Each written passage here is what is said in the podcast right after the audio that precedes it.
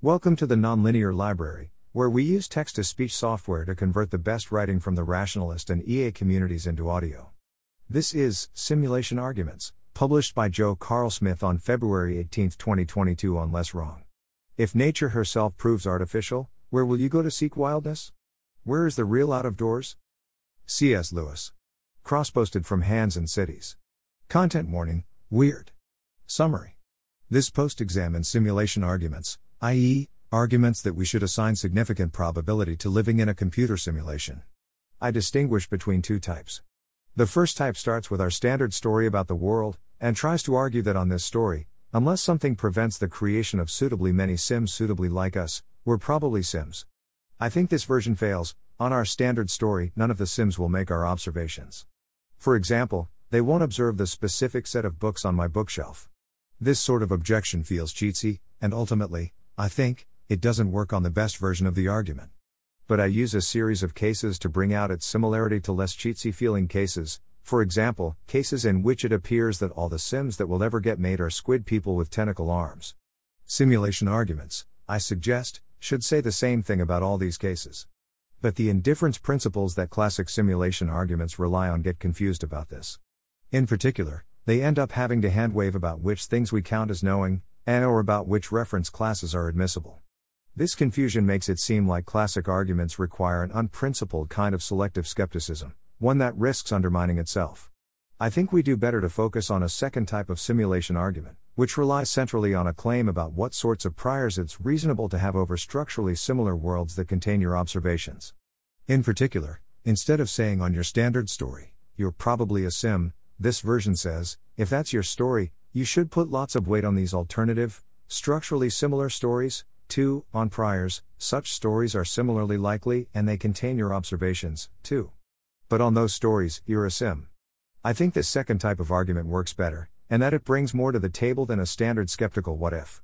Indeed, I think that classic formulations of the simulation argument are implicitly leaning on something in the vicinity but bringing out the underlying assumptions about reasonable priors more explicitly helps to avoid the confusion that classic formulations often create. That said, Type 2 arguments raise their own questions, for example, about how the relevant notion of structural similarity should be understood and applied, and about serious flirtations with epistemic Pascal's muggings. These questions, and other heuristics, leave me wary of Type 2 arguments, too. I also discuss two further simulation arguments. The first is from Thomas, 2021, who argues that we're almost certainly Sims, because conditional on being non Sims, the expected ratio of Sims to non Sims is very high. I think this argument rests on learning the lesson of the classic argument in one breath, but forgetting this lesson in the next.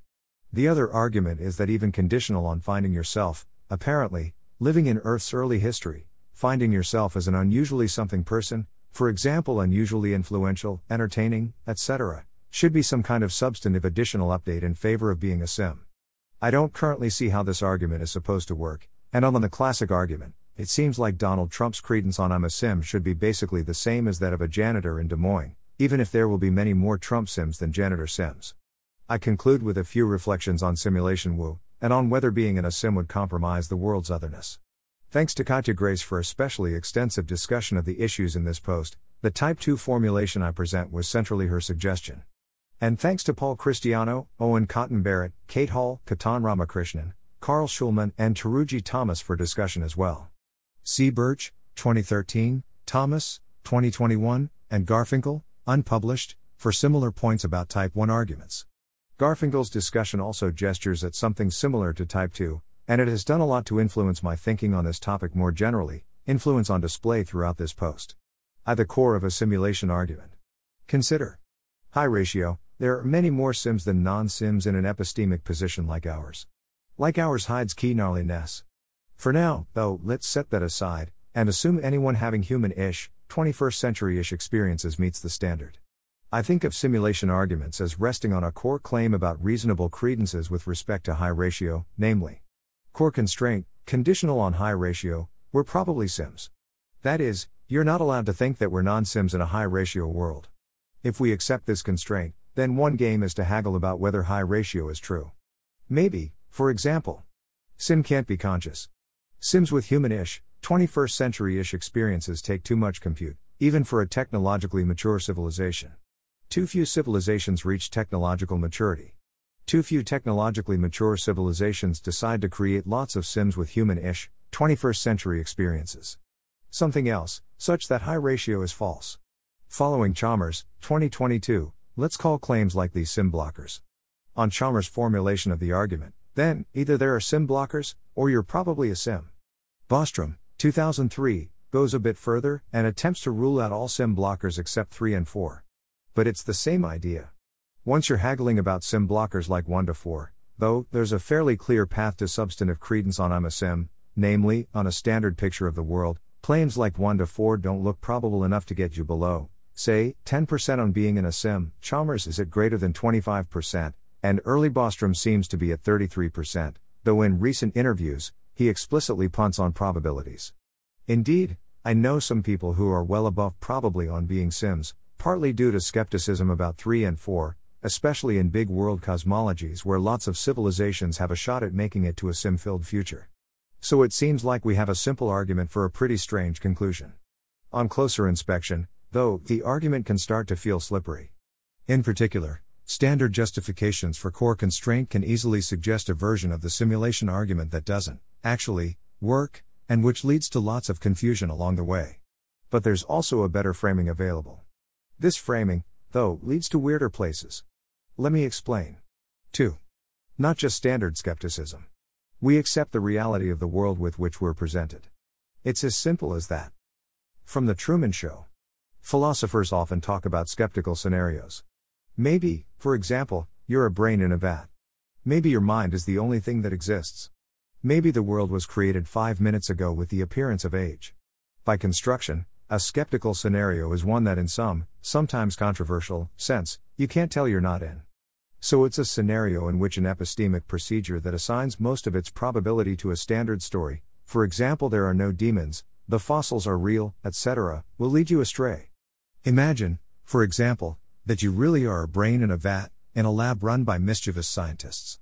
Imagine these scientists watching you consider this possibility, but then dismiss it, maybe while babbling about some fancy philosophy thing, context dependent knowledge, causal role semantics, externalism about justification. Don't you look the fool? The scientists are laughing at you. Still, themes the breaks. Faced with someone who says, What if you're in a skeptical scenario? Often the best you can do is say, Yeah, what if? By construction, you can't rule it out. But can't rule it out is different from substantial probability. And assigning probabilities to skeptical scenarios is a much harder game, one that isn't the philosophy literature's forte. Philosophers tend to be more interested in the relevance of skeptical scenarios to what we know. Indeed, naively, when considering skeptical scenarios, you basically just have to go on priors. After all, if before making observations O, you started out with an X percent prior on a skeptical scenario in which you observe O, then observing O should leave you with at least X percent on that scenario. But priors are notoriously hard to argue about. We tend to think it reasonable to give a very low prior to claims like my mind is the only thing that exists. But our stories about why are hazier, though see here for one attempt, focused on a particular notion of what scenarios are simple. Simulation arguments, though, are supposed to be much more than what ifs. The point isn't to add yet another skeptical scenario to the roster of can't rule it outs. Rather, as Bostrom, 2011, puts it.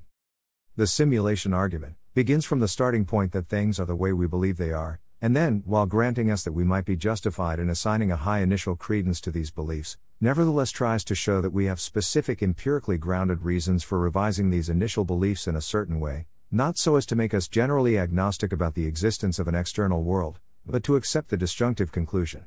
The aspiration, then, is to provisionally grant something like a standard story, and then to show that it leads us to assign significant credence to high ratio. Per core constraint, then, either we need to retract that credence, or we need to give significant probability to being sims. In this sense, the argument is supposed to have a kind of gotcha flavor. You thought that you could believe X standard thing, and still think you're not a sim. But, gotcha. You can't. But how, exactly, is this gotcha justified? Let's distinguish between two approaches. 3. Type 1 arguments, on that story, you don't know where you are. The first approach, which I'll call Type 1, tries to show that absent sim blockers, our standard story involves drawing a map of the world on which we don't know where we are. That is, we draw a small number of observers labeled non sims having human ish, 21st century experiences, and a giant number labeled Sims having human ish, 21st century experiences, and then we step back and realize, SH, I can't tell where I am on this map, and based on the ratio of Sims to non Sims with experiences like mine, I'm probably a Sim. Gotcha. In this sense, a Type 1 framing tries to show that our situation is like the following case Sims with random numbers, you wake up in a white room, with the number 3 written on your hand. A sign in front of you reads I, Bob, created 9 Sims and 1 non Sim, all in white rooms, all with identical signs. Then, for each observer, I drew a number, without replacement, out of a hat containing the numbers 1 to 10, and wrote it on their hand. No one else exists, other than me, the 9 Sims, and the 1 non Sim. The sign, here, is supposed to be like the standard story, absent Sim blockers. The numbers are supposed to be like the differences between the various human ish, 21st century ish experiences posited by the standard story map, differences that don't provide any evidence about one simhood. And indeed, something like core constraint looks good here. Specifically, if you condition on the sign telling the truth, it's natural to put your credence on I'm a sim at 90%. After all, you don't have anything to go on other than A. Your first person observations, the white room, the number on your hand, etc., and B. Your knowledge that there are 9 sims and 1 non sim, all making observations like yours, though with different randomly drawn numbers on their hands. So it's natural to split your credence about who you are evenly between each of the observers seeing white rooms, signs, and so on, i.e., to be indifferent. After all, what else would you do? Why think something else? Now, some people worry about this sort of move, see for example Weatherson, 2005. In worlds with an infinite number of observers with observations like yours, for example, splitting your credence evenly looks naively like it'll give zero credence to everyone, which can cause problems. This and other issues cause some, for example, advocates of UDASSA, to abandon indifference. But we don't actually need indifference, here. Rather, what we need is a weaker constraint, which says that in cases suitably like this, then conditional on the sign telling the truth, you shouldn't be weirdly confident that you're not a sim. Maybe you're not at exactly 90% on being a sim. But that's the right ballpark. And who knows, any probability is equally reasonable, for example 99% that I'm the seventh sim Bob created, looks pretty silly. So overall, I think we should agree that if our situation is like sims with random numbers, then conditional on the sign telling the truth, we should think we're probably sims. 4. Squid people. But now consider a different case. 9 squids, 1 human, you wake up as a human in a white room. A sign in front of you reads, I, Bob, created 9 sims, and 1 non sim, all in white rooms, all with identical signs. The sims are all squid people with tentacle arms. The non sim is a human. No one else exists, other than me, the 9 sims, and the 1 non sim. Conditional on the sign telling the truth, what should your credence be that you're a sim? Here, 90% is looking dumb. 0% is a better ballpark. After all, conditional on the sign telling the truth, all the Sims are making observations different from your own. In particular, they're observing tentacle arms. The problem for Type 1 simulation arguments, though, is that our situation with respect to the standard story is actually closer to squid person Sims than to Sims with random numbers. That is, I think that denying Sim blockers, but accepting the rest of the standard story, leads to a picture of the world on which there are tons of Sims whose observations are different from our own, though less dramatically different than tentacle arms. To see this, let's first consider a slightly more realistic, but still highly simplified and ridiculous, version of the case. Future Squid Sims, as our science progresses, it becomes increasingly clear that the universe is finite, and that humans are the only intelligent species that inhabit it.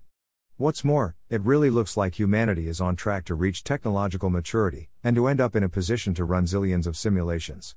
The stable world government, though, has engaged with the simulation argument, and after some confusing philosophical discussion, it passes a law that everyone expects to be strictly enforced, namely, that all simulations that are ever run can only involve squid people with tentacle arms. No sims of humans will ever be allowed. However, some of the squid person simulations will be of squid people evolving on planets somewhat like Earth, and they will look, from the inside, like the early history of a squid civilization a civilization that will one day be in a position to run zillions of its own sims. Here, if we deny sim blockers like humanity fails to reach tech maturity after all, and we accept the standard story on which humanity will go on to create zillions of simulations of squid sims, then we are indeed accepting a picture of the world on which there are tons more sims than non sims. But this picture does not put us in a position analogous to Sims with random numbers. Rather, it puts us in a position analogous to 9 squids, 1 human. That is, the Sims that the standard story is positing are Sims with observations different from our own. See also Garfinkel on what we should think, if we find ourselves running a bank of Charlie Chaplin simulations. Indeed, even absent sim blockers, neither the Bostrom nor the Chalmers version of the simulation argument tries to say that there's some sort of problem with thinking that you're a non sim, here. Rather, both focus solely on a version of high ratio that only grants Sims with human type experiences the status of being in an epistemic position like ours. And as a rhetorical choice about what version of the argument will feel most naively compelling, I think this makes sense. You can't think that you're an early human non sim in a world with lots of squid sims seems a lot less intuitively forceful than, for example, you can't think that you're an early human non sim in a world with lots of highly realistic human ancestor simulations.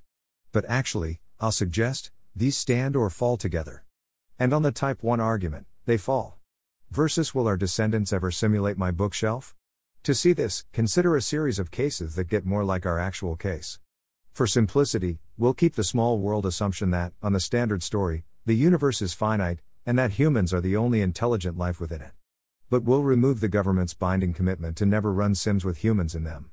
Consider, instead, Low res Sims, the government settles on some way of measuring the resolution of our experiences, and it declares that all human sims will be run at lower resolution, such that anyone from our world who transitioned into a sim world would notice a marked reduction in the vividness and detail of their perceptions. Hot and happy sims, the government declares that all future human sims have to be extremely attractive, entertaining, and happy, much more so than any existing humans. Flawed ancestor sims, the government places no restrictions on which sims can be run. Indeed, it actively plans to run lots of extremely detailed ancestor simulations, which it will try as hard as possible to make accurate. However, even with tons of effort, lots of stuff will be different and or lost to history. For example, most of such ancestor simulations will consist centrally of people who never existed. When these simulations include sim versions of actual historical figures, the personalities of these figures will need to be inaccurately reconstructed based on whatever patchy evidence survives through to the post-human future, and the same sort of inaccurate reconstruction will apply to everything else too rooms, restaurants, conversations, bookshelves, clothing, and so on. All of these, I suggest, are actually analogous to future squid sims. That is, in all of these cases, conditional on no sim blockers, drawing up the standard story of the world involves positing lots of future sims with observations different from your own. The last case, flawed ancestor sims, is the trickiest, and it's very close to the version that Bostrom focuses on. He doesn't include the small world constraint, but the argument ought to work regardless. And it is indeed tempting to think that, in a standard story world with lots of ancestor sims, the historical details we see around us are in some sense independent of whether we are sims or non sims, such that conditional on the existence of such ancestor sims, our situation starts to look like sims with random numbers with a true sign, i.e., everyone has different observations, but the differences aren't evidence about whether you're a sim or not. But this temptation derives, I think, from subtly construing the standard story at a higher level of abstraction than it actually operates on.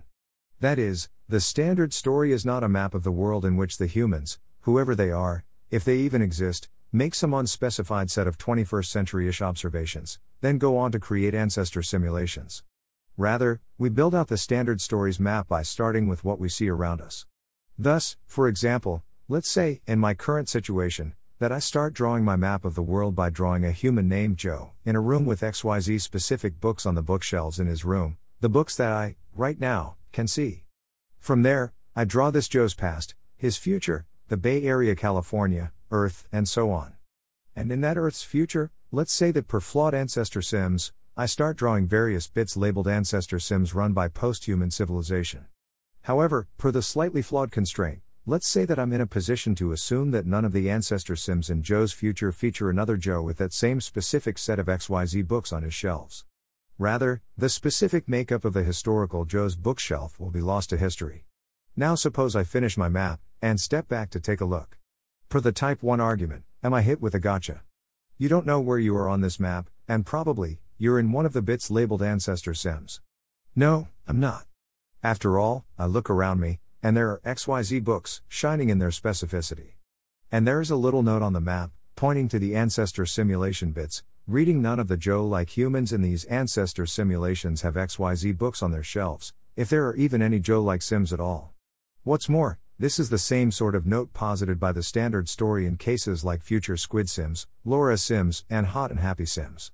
In all these cases, we draw out a map of the world that starts with humans making our specific observations, and which puts in the future of those humans some large numbers of simulations. All of those simulations, though, have notes on them, indicating some feature of the Sims that differentiates their observations from those of the original humans, for example, observing tentacle arms, or noticeably lower resolution perceptions or hotter and more entertaining. The differences are more stark than in flawed ancestor Sims. But the epistemic significance of the notes seems analogous. To be clear, the point here isn't that our standard story map includes a little pointer saying this is me. Rather, it's that we start drawing our standard story map by drawing someone making our observations. But unless there's someone else in the world making exactly these observations, such observations are enough to let us locate ourselves on the map, once we've drawn it. So type 1 arguments fail, equipped with our standard story map, we aren't lost with respect to our place in the world, even if the people making our observations have lots of sim in their future. Vi. Do the random light speckles in my visual field prove I'm not a sim? Perhaps you're thinking, Blay. This feels like a lame objection to the simulation argument. And basically, I agree, I think pointing at the books on my bookshelf is in fact a bad way of arguing that I'm not a sim, in flawed ancestor sims. But is pointing to the fact that I'm a human a bad way of arguing that I'm not a sim, in future squid sims? Less clear. My point is that we should say the same thing about both cases, and that type 1 arguments get a grip on neither. To bring out the problem with the bookshelf counterargument, though, let's look more closely at the limiting case of genuinely indistinguishable observations. Planning on indistinguishable sims, you are a simulation scientist. You've been working on a technology that will scan a non sim's body and brain, and then create sims with experiences subjectively indistinguishable from those of the scanned non sim. The scanner operates by continuously scanning anyone who is in a certain white room in your lab, such that it can recreate any of the experiences that occurred while inside. Inside this room, you've placed a red button, with a sign on it that says, If you are a non sim, this button will create nine Sims with experiences exactly like yours, facing a button and a sign that look just like this one. If you're a Sim, though, pressing the button won't actually create any new Sims, that would take too much compute. You enter the white room. You are currently planning to press the button. Here, it looks very plausible to me that to the extent that you buy the signed story, you wrote it, or at least, you think you did, then conditional on being in the white room and planning to press the button, you should think you're probably a Sim. And it also seems like the standard story runs into a more direct sort of type 1 gotcha. If this is your map of the world, you don't know where you are. That is, suppose that once you're in the white room, you start drawing out a standard story map by drawing a non sim scientist entering the white room, making your current observations, and then pressing the button. You then start drawing nine sims, all with experiences subjectively indistinguishable from the ones you're having right now. Now, I think, if you step back and look at your map, you should be getting confused. This is the sort of map that doesn't allow you to pin down which observer you are. You've got 9 sims and 1 non sim, all making the exact same observations you're making now. Conditional on this map being accurate, then, and with nothing else to go on, it seems natural to split your credence about where you are roughly evenly between them all, and hence, to put 90% on being a sim, See Elga, 2004, for more on this type of reasoning. If we say that, though, should the fact that the experiences are exactly indistinguishable really make a difference? Consider a slightly altered version of the case. Planning on Sims with different light speckles, same setup as before, except that the scanner is slightly imperfect. In particular, it can't exactly reproduce, in the Sims, the specific patterns of random light speckles in the visual field of the non sim. Rather, the Sims see their own, distinct random patterns, which the non sim never saw. Suppose that in this case, you find yourself in the white room, planning to press the button. Can you reason as follows? Well, consider this particular little speckle of light I just saw near the top of my visual field. When I draw my standard story map, I first draw a non sim scientist with this sort of speckle in her visual field. Then I draw nine sims in her future, with a little note on all of them saying does not see that particular speckle of light. Then I step back and, voila! I still know where I am. So, on my standard story, I'm confident I'm not a sim. To me, this looked pretty silly. Certainly, it seems like the type of reasoning that is going to screw the Sims over, hard, though this is true in all of the cases I've considered, and it's true in skeptical scenarios more generally. But also, it seems strange to posit some important discontinuity between indistinguishable sims and sims with different light speckles.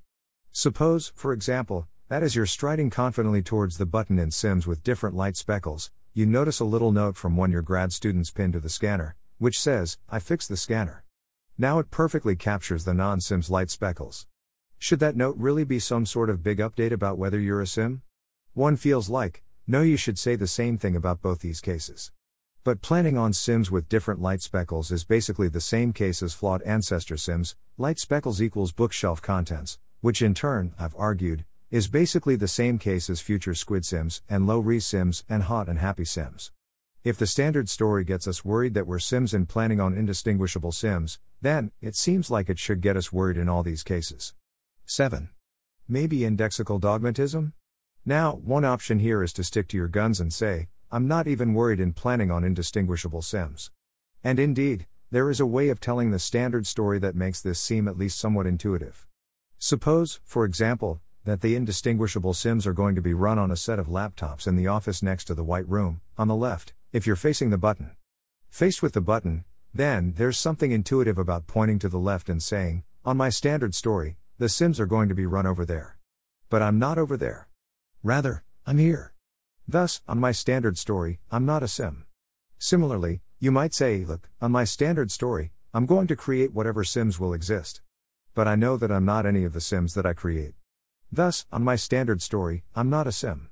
C. Crawford, 2013, for more in this vein. Indeed, the simulation argument is often casually framed in a way that seems vulnerable to this type of objection. Thus, for example, it can feel like the argument is saying, in the future, absent sim blockers, it seems like our descendants will create tons of ancestor simulations. But if that's true, then probably we're one of those simulations. But now one feels like, huh? You said that the Sims were in our future, created by our descendants. So you just called me the child of my children. You just pointed ahead of us in time, and said probably we're over there. In the context of Sims with genuinely indistinguishable observations, these sorts of objections are drawing a subtly different kind of standard story map, one that includes a little pointer to the non Sim saying this is me, which doesn't get justified via appeal to the non Sim's observations. That is, this sort of standard story starts out knowing where you are, and then it refuses to get lost, even in the presence of other observers making exactly the same observations you are. Let's call this indexical dogmatism. Now, you might think that indexical dogmatism is like saying that you're the non sim in a case like identical sims, you wake up in a white room. A sign in front of you says, I, Bob, created nine sims and one non sim, all with exactly identical observations. Here, Conditional on believing the sign, it seems wild, to me, to stick to your guns, what guns? And say that you're the non sim. But indexical dogmatists would say that the case is more like identical sims with misleading signs. You wake up in a white room. A sign in front of you says, Claim 1, I, Bob, created 9 sims and 1 non sim, all with exactly identical observations. Claim 2, you're the non sim. Here, the signs are getting more effed up.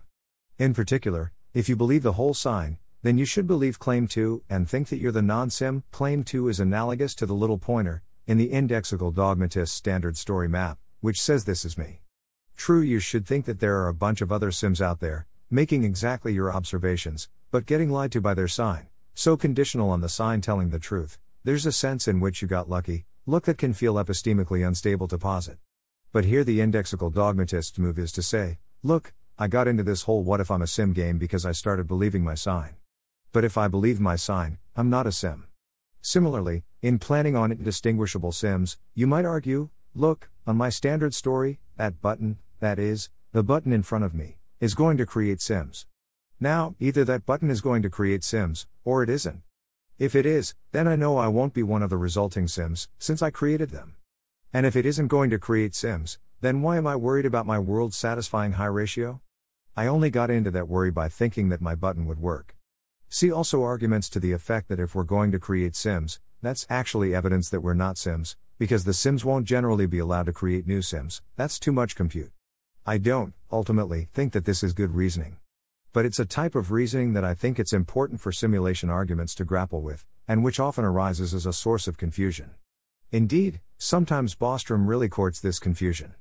Consider his 2011 response to the charge that the simulation argument is self undermining, because if you're in a simulation, the empirical evidence about neuroscience, computation, and cosmology he appeals to isn't a reliable guide to what's going on in universe simulating us.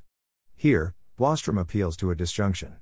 A. If we are in a simulation, then the underlying reality is such as to permit simulations, it contains at least one such simulation, and we are sims, is true. B. If we are not in a simulation, then the empirical evidence noted in the simulation argument is sick, veridical taken at face value, suggesting that a technologically mature civilization would have the ability to create vast number of simulations, and consequently, by the simulation argument, there is a very high probability at least one of most civilizations go extinct prior to technological maturity. Most technologically mature civilizations don't make lots of ancestor sims, where sims is true. Here, B looks confused. In particular, in none of the We're Not Sims worlds are we Sims. So none of your credence on the B horn, here, should end up on the We're Sims hypothesis. That's denying B's antecedent. There are ways of reconstructing what Bostrom is saying here that make more sense, but I think his presentation, at least, muddies the waters. What's more, the indexical dogmatist wants to say that the standard story includes We're Not Sims, or at least, it includes a pointer saying we're these people, hovering over some non Sims that might have Sims in their future. So trying to get to We're Sims via the indexical dogmatist standard story seems like a non starter, the same sort of non starter as arguing for We're Sims via B. 8. Selective skepticism. Now, maybe you don't like indexical dogmatism. Indeed, I'm not a fan. In planning on indistinguishable Sims, it seems very natural, to me, to get pretty worried about being a Sim that a scientist like you created. But I think the indexical dogmatist questions about why are you believing one part of the standard story, and not this other part are important, and they apply even if we require that the standard story be stated entirely in third personal terms. Indeed, if anything, they become more forceful. Consider, for example, signs that lie about animals. You wake up as a human in a white room. A sign in front of you reads Claim 1 I, Bob, created 9 Sims and 1 non Sim, all in white rooms. Claim 2 The Sims are all squids, and the non Sim is a human. Claim 3 the Sims see a different sign, one that claims that all the Sims are lion people, and the non Sim is a squid. From the perspective of the standard story, this case, I claim, is basically just future squid Sims. And I've argued that we should say the same thing about future squid Sims that we say about flawed ancestor Sims, and that we should say the same thing about flawed ancestor Sims that we say about planning on indistinguishable Sims. But here's a bad argument about this sort of case either the sign is telling the truth, or it's lying. If the sign is telling the truth, then probably the sign is lying, and I'm a sim. If the sign is lying, I'm probably one of the sims the sign told me about, the sims getting lied to by their signs. Either way, I'm probably a sim. In fact, both horns of the disjunction are bad here. The first horn is bad because, if the sign is telling the truth, it's not the case that the sign is probably lying. Yes, there are nine other, simulated, signs that are lying. But conditional on this sign telling the truth, you shouldn't assess its probability of lying by randomly sampling from the signs in the world. The second horn is bad because conditional on the sign lying, it's not at all obvious that you should conclude that you're probably a sim getting lied to by their sign. In fact, scenarios where there are lots of sims getting lied to by signs are salient centrally because you started believing the sign. If you stop believing the sign, why should you think that the most likely lying sign worlds are sim worlds? So it can seem like a non what if argument for sim, here, requires a kind of selective skepticism about the standard story. See Birch, 2013, for more. That is, it can't believe the whole sign, or it will admit that it's not a sim, the sims, after all, are squids. And it can't dismiss the whole sign, or it's thrown back to reasoning entirely on priors about whether it's likely to be a sim, without any sort of active evidence for this hypothesis. Rather, to get a positive argument for I'm a sim going, it needs to thread some sort of weird needle. In particular, it needs to go in for claim 1 and then believe claim 3 enough to conclude that the Sims get lied to in claim 2, but not enough to conclude that the Sims see a claim 2 about lion people, and then reach the conclusion that in fact, claim 1 is true, but the claim 2 and claim 3 are false, though claim 3 is sorta true, and you're probably a Sim. But why reason this way in particular? As an example of reasoning that requires a move like this, consider Chalmers, 2022. 19 of the online appendix. Faced with an objection similar to the self undermining objection Bostrom discussed above, Chalmers responds with a similar disjunction. We can reason 1. Either our evidence about computer power is heavily misleading, or it is not. 2. If our evidence about computer power is heavily misleading, we're probably in a simulation, as that's the most likely way for this evidence to be misleading. 3. If our evidence about computer power is not heavily misleading, we're probably in a simulation. By the original argument, so, 4, we're probably in a simulation. But this looks a lot like saying, in signs that lie about animals, either claim 1 is false, or it's true. If it's false, then probably our sign is lying to us, which is the kind of thing that, according to the sign, happens to Sims. But if claim 1 is true, then probably we're in a sim, after 9 out of 10 non Bob observers are in Sims. But, even setting aside the issues for if claim 1 is false, we're probably Sims, 1 feels like, what about claim 2? This sort of selective skepticism issue is closely related to why type 1 simulation arguments fail. That is, type 1 simulation arguments try to say that if we believe the whole sign, we don't know where we are. But this only works if our sign posits other observers with exactly identical observations, and if we reject indexical dogmatism. In all the other cases, including the real world, getting confused about where you are requires forgetting some information you thought you knew, information like all the Sims are squids. And it's not clear why we should forget this, but remember everything else. See Garfinkel, Unpublished, and Birch, 2013, for more on this. This sort of issue also leaves appeals to indifference principles mired in epistemic muddiness. Thus, for example, Bostrom, 2003, writes that his indifference principle applies even to observers with distinct observations, provided that you have no information that bears on the question of which of the various minds are simulated and which are implemented biologically. Okay, but how do we tell what information we have? Presumably, for example, Bostrom wants to say that I don't have the information that none of the Sims see my bookshelf. But in future Squid Sims, do I have the information that all the Sims are squids? If I do, what makes the difference? And if not, why not? And why do I still have the information that the ratio of Sims to non Sims is X, or that there are Sims at all? Thomas, 2021, is admirably precise about a similar problem. He defines his indifference principle relative to an admissible reference class, where admissible reference class just means that, once you know that you're in the reference class, the rest of your evidence doesn't tell you anything further about whether you're a sim versus a non sim. For this to work in future Squid Sims, the reference class needs to be pitched at quite a high level of abstraction, for example, observers who seem early in their civilization's history, and we need to declare that the Sims are all squids isn't part of our evidence. But why are we hollowing out our world model in this particular, intermediate way, a way that draws a bunch of non sim humans with squid Sims in their future, then erases the information about which species is where? Why do we believe Claim 1 in signs that lie about animals, but forget Claim 2? One answer, here, is that by the sign's own lights, Claim 2's written on signs in this world are unreliable, but we don't have comparably undermining evidence with respect to Claim 1's. And I do think that something like this asymmetry drives our intuition, at least. If Sally tells us Claim 1, P. Claim 2, Q. Claim 3, I lied to everyone else about Claim 2, it's natural to think that P is at least a better bet than Q. But we might also start to wonder about all of these claims, and indeed, about Sally. What's more, we can run versions of the case that make believing claim 1 even trickier. Consider signs that lie about animals and numbers. You wake up as a human in a white room. A sign in front of you reads Claim 1 I, Bob, created 9 Sims and 1 non Sim, all in white rooms. Claim 2 The Sims are all squids, and the non Sim is a human. Claim 3 If you're a sim, you see a different sign, one that lies, in Claim 2, about the animals involved in this situation, and which lies, in Claim 1, about the number of sims versus non sims. Here, it seems especially silly to argue, on the basis of some kind of indifference principle, that somehow starting with the sign should lead you to think that you're in a scenario with 9 sims, and 1 non sim, but where it's 90% that you're a sim. In particular, in addition to the sign specifying that the sims are squids, it also specifies that the Sims see signs that lie about the ratio of Sims to non Sims. If you believe Claim 3, then unless you think you're a non Sim, you can't look to Claim 1 to tell you the ratio of Sims to non Sims. You need to rely more on priors. 9. Are you a Sim who just happens to be right about the basement? My impression is that discussions of the simulation argument sometimes try to skate over issues in this vein, by focusing on cases that are as much like planning on indistinguishable Sims as possible. That is, one often ends up talking a lot about Sims whose basic scientific picture of their world, with respect to neuroscience, cosmology, computer science, etc., just happens to also reflect the truth about the basement, Sims, that is, who are drawing maps that resemble the true map as much as possible. Ancestor Sims are a classic example, here.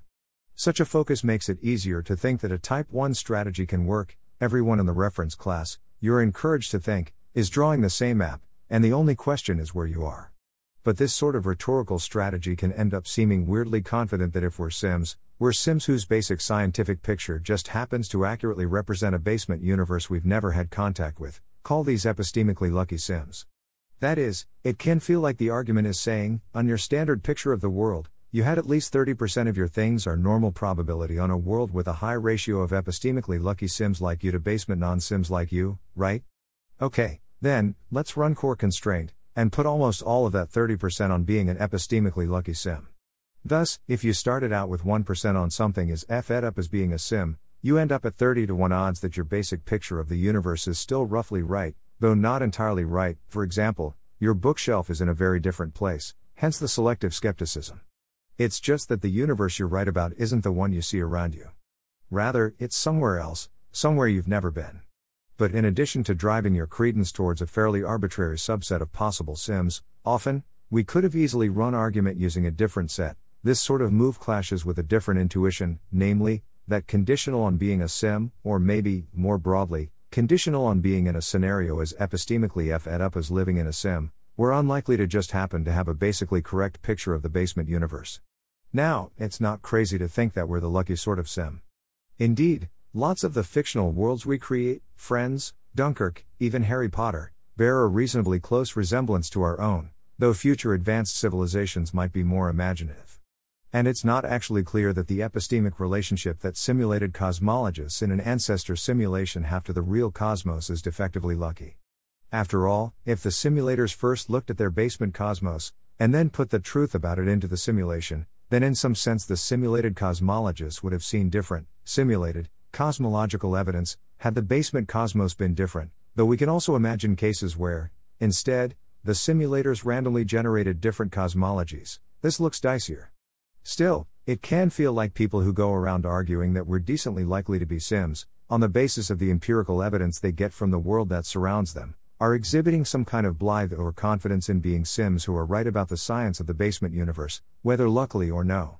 If pressed, they often fall back on the sort of disjunctive argument Chalmers gave above, namely, well, either our science reflects the science of the basement, or it doesn't, and either way, we're probably Sims. But then they go back to talking as though they're type of Sim whose world lets them know what's going on in the basement. And this feels like it's in tension with the contrary intuition that with respect to knowing stuff about basement science, most sims are screwed. This is the sort of intuition that Claim 3 says that if you're a sim, Claim 1 is lying is meant to evoke. Now, to be clear, core constraint does not mandate this sort of I'm an epistemically lucky sim view. To the contrary, core constraint just tells you that you're not allowed to believe that you're a non sim in a high ratio world. So faced with empirical evidence suggesting that you're in a high ratio world, it's possible to simply to treat core constraint a kind of reductio on the idea that your empirical evidence is reliable in this respect, rather than to conclude that in fact, you're probably a sim whose empirical evidence tells you about the situation in the basement. What's more, to the extent you begin to move portions of your credence away from my empirical evidence as reliable, and I'm a non sim in a high ratio world, you don't, Pace Chalmers, need to give that credence to I'm a sim. You could, of course, give it to sim blockers, including, my evidence is unreliable sim blockers like we're wrong about the compute required for sims, and or how much future civilizations will have access to. But even if you don't go that route, there are all sorts of my empirical evidence as unreliable scenarios to consider, including various zany skeptical scenarios that you had initially ruled out brain in vats, evil demons, solipsism, Boltzmann brains, etc. I'm a sim should be in there, sure. But let's not let the salience of sims, in this particular dialectical context, prompt an over quick jump to, conditional on my empirical evidence being unreliable, I'm probably a sim. That sort of claim requires substantively additional argument. X type 2 arguments, if that's your story, you should be taking other stories seriously, too. With these problems and confusions in mind, I want to turn to what seems to me a better framing of the simulation argument, which I'll call the type 2 framing. I don't think this framing is actually very different from the standard presentation in the literature, indeed, I expect that many people will say, dude, that's just what the argument has always been. And maybe so, I'm going to skip diving in too hard on exegesis. Regardless, though, amidst the morass of problems I've just discussed, I've found this particular way of thinking about the issue clarifying, and I think it has some underappreciated implications. Type 1 framings, as I've presented them, say, if that's your story, you don't know where you are. Type 2 framings, by contrast, say, if that's your story, you should be giving lots of weight to these other, structurally similar stories, too, stories that you might have mistakenly failed to seriously consider, but which reflection makes clear are comparably likely, on priors, to the type of story you wanted to tell. That is, where type 1 framings try to get you lost in a given world you already believed in, type 2 framings try to get you to expand the set of worlds you're considering. But the expansion in question isn't just motivated by a standard skeptical what if. Rather, it's motivated by plausible constraints on how opinionated, on priors, you're allowed to be about worlds that fit the same abstract mold. 11. What would Bertha think? To see how this works, let's look at a simplified version of flawed ancestor sims, one where the non sim humans only run one ancestor simulation. Suppose that you haven't yet been born into the world, or made any observations, rather, you're sitting on the fluffy clouds of the Bayesian heaven, waiting to be ensouled, and wondering what your world will be like. Your designated guardian angel, Bertha, approaches to give you a quiz. Suppose I were to tell you, she says, that the world fits the following description there is one non simulated version of the 21st century, and one extremely realistic, but still imperfect, simulated version. Both have the same number of people in them. Okay, you say. Now, she says, consider the following bookshelf. Here she reaches into her pocket and pulls out a photograph of my bookshelf. Suppose that this bookshelf will be observed by a human like creature named Joe somewhere in this world. In A type worlds, this occurs in the non sim 21st century. In B type worlds, it occurs in the simulated one. Are A type worlds substantially more likely than B type worlds? You squint at the books. They look like standard 21st century ish books to you. Nothing about them suggests sim versus non sim, and nor does the name Joe. No, you answer. A type and B type worlds are roughly equally likely. Good, says Bertha. Make sure your prior reflects that. And she walks away. A week later is your ensouling ceremony. Bertha hugs you goodbye. You promise her that you'll stay true to your prior and update only when the evidence warrants. Everyone cries. Then off you go, into the world. Unfortunately, though, once you're actually born, you forget all your long hours of Bayesian tutoring, including your conversation with Bertha. You wake up as a baby named Joe, in what appears to be the 21st century. As you grow up, you start filling out your map of the world, starting with what you see around you, but even as you try to keep a fairly open mind, you spend most of your time on local detail, and you don't tend to consider hypotheses that aren't made very salient or practically urgent. One day, you're sitting by your bookshelf, watching the news. The president of the stable global government makes an announcement Fellow citizens, for some reason, we've decided to make a binding commitment to definitely run one and only one super realistic ancestor simulation, if we make it to technological maturity, which it looks like we will. However, that simulation is going to be imperfect, and in particular, everyone's bookshelves are going to get lost to history. Audit the scope and unexplained specificity of this ambition, you get out your map of the world. You look, briefly, at the picture of your house, your bookshelf, your friends, and yourself. Then, in the future of all those things, you start drawing a hazy blob labeled super realistic ancestor simulation. You feel a twinge of strange doubt. Won't those ancestor sims be unable to tell that they're in a sim? And if so, are you, maybe? But then you remember what the president said about bookshelves. You locate your own bookshelf on the map, and then add a little note by the ancestor simulation does not contain Joe's bookshelf. Then you sit back in your chair and breathe a sigh of relief. Suddenly, Bertha appears in a clap of thunder. Furious, she jabs her finger at your map of the world. What kind of world is this? She asks.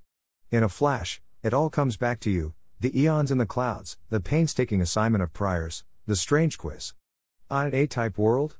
Indeed, she says. An A type world. And what did we say about A type worlds? Um, ah, that they're roughly as likely, on priors, as B type worlds? Indeed, she says, then grabs a piece of paper from your desk. She scribbles a copy of your map's depiction of your house, your bookshelf, your friends, etc., but then, instead of drawing an ancestor simulation in the future of these things, she draws a dotted line around all of them, and then a label reading ancestor simulation, which she double underlines. Then she draws, in the past of all these things, a hazy blob labeled historical, non simulated 21st century Earth. She steps back, and points to her new map. What kind of world is this? She asks. You're getting the idea. A B type world, you say, sullen. Indeed, she says. A B type world. So on priors, how likely is this map to be accurate, versus that one? About equal, you say. And since being born, have you gotten any evidence that would differentiate between them? You gulp, no. All your observations occur in both of these worlds, the same number of times, and there are the same number of observers to boot, so SSA ish worries don't get going. So, how should your posterior probability on the first map compare to your posterior probability on the second? They should be equal, you say. And what sort of probability were you about to place on the A type world? You gulp harder. 70%, you admit. Bertha glares. And what sort of probability were you about to place on the B type world? Um. I wasn't really thinking about it. Harumph, she says. Your cheeks burn with shame. So the idea, here, is that before seeing anything, and definitely, before going in for some kind of standard story, you and Bertha work to assign comparable priors to structurally similar worlds, for example A type worlds and B type worlds. And because these worlds all contain your observations, and the same number of observers overall, you won't, later, actually have any reason to favor some over others. So this imposes a tight constraint on your posterior probabilities, one quite similar to core constraint above. To see this more clearly, let's look at the case with multiple sims. Imagine that in Bayesian heaven, Bertha instead draws a map of a world with one non sim Earth, and nine ancestor simulations, labeled 1 to 9. Pointing at the non sim Earth and at the first ancestor simulation, she asks Are Joe bookshelf observations any more likely to show up on the non sim Earth than in ancestor simulation 1? No, you say. Then she asks Are Joe bookshelf observations any more likely to show up in the first ancestor simulation versus the second?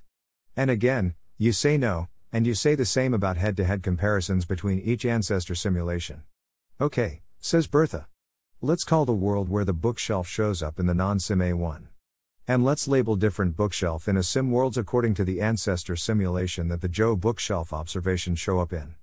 In B1, they show up in ancestor simulation 1, in B2, in ancestor simulation 2. It sounds like you've told me that an A1 is just as likely as B1, which in turn is just as likely as B2, and so on. You nod. The argument, here, is analogous to the following case God flips a coin. If heads, he creates one person in a red jacket, or nine people with blue jackets. If tails, he creates one person with a blue jacket, and nine people with red jackets. Now consider a given set of red jacket observations. Conditional on those observations occurring, or if you prefer, conditional on waking up with a red jacket, what should your probability be on heads?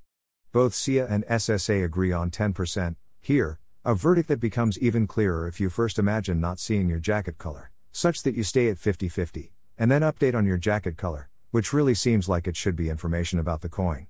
As I discuss in my post on anthropics, this case is a kind of anthropic square one, though certain funky views, like Bostrom's take on Sleeping Beauty, start getting it wrong. And now, back on Earth, if the president announces nine ancestor simulations, and you start to draw nine ancestor simulations on your A type map, Bertha will also draw nine new maps, B1 B9. And she'll remind you that, Back in Bayesian heaven, you said that each individual B type map had the same prior probability as your A1 map. And thus, because your observations show up in all these maps, even after updating on your observations, you just can't go above 10% on the Joe in the basement map. If you're at 5%, you should have at least 45% on Joe in the sim. If you're at 1%, you should have at least 9%, and so on. And once there are zillions of ancestor sims, Joe in the basement becomes effectively impossible to put much weight on hence core constraint. 12. What does this say about squid sims? Perhaps all this sounds boringly familiar. Isn't this basically just the reasoning that underlies the standard indifference principles that simulation arguments rely on? Maybe, but often, these indifference principles are defined relative to a specific, and suspiciously arbitrary, reference class like human type experiences, so they get confused when they encounter cases like future squid sims. I think that focusing on underlying constraints on priors over structurally similar worlds helps bring out a more fundamental and flexible dynamic. To see this, let's look at future squid sims more closely. What would Bertha say about this sort of case?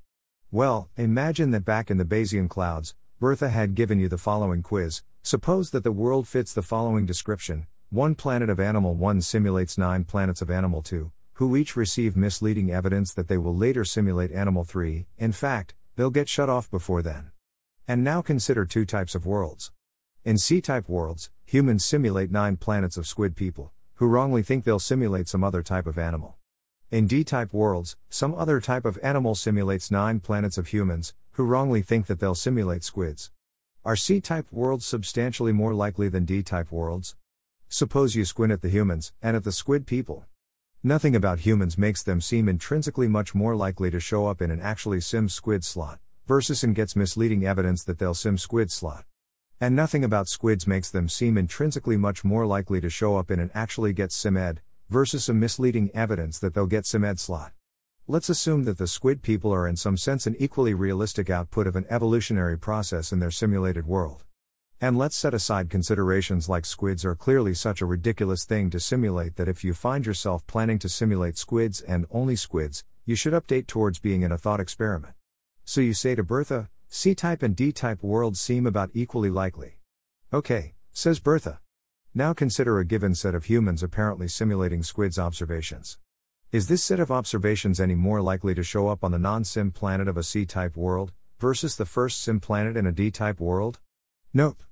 And what about on the first sim planet of a D type world, versus the second? Nope, same probability. So the prior on a C type world with those observations is the same as the prior on each of D1, D2, etc.? Yep. But now we run the whole story again, you forgetting you're in the clouds prior and accepting the standard story, Bertha's fury, new maps scribbled on new pages, and so forth. Now, perhaps you want to question whether C type and D type worlds actually are comparably likely, on priors. And indeed, I think it would be great to have a story on which they are not, a story that helps explain why cases like flawed ancestor sims seem more intuitively compelling than future squid sims. My best guess explanation for this intuition, at the moment, is simply that future squid sims relies on a more abstract and hollowed out specification of the structure that both worlds have to fit. That is, non sim humans run super realistic ancestor simulations pins down the relevant initial set of worlds much more than Animal 1 simulates Animal 2, who receives misleading evidence about simulating Animal 3 so it's easier to feel confident about what types of things are more or less likely to show up in which type of slots, though, as I'll discuss below, the relatively likelihoods here ultimately don't matter much, if the number of sims is large enough. Overall, though, I think that this kind of type 2 argument allows us to validate and explicate my earlier argument that we should be saying the same type of thing about flawed ancestor sims and future squid sims, though perhaps, less confidently, or perhaps not, see below. But this is also a pretty weird, and in my opinion, underemphasized, upshot. Naively, one might have thought, all the sims are squids would be a pretty good counterargument to I'm a sim, and I doubt that simulation arguments would have gotten the same traction if they started with the squid case.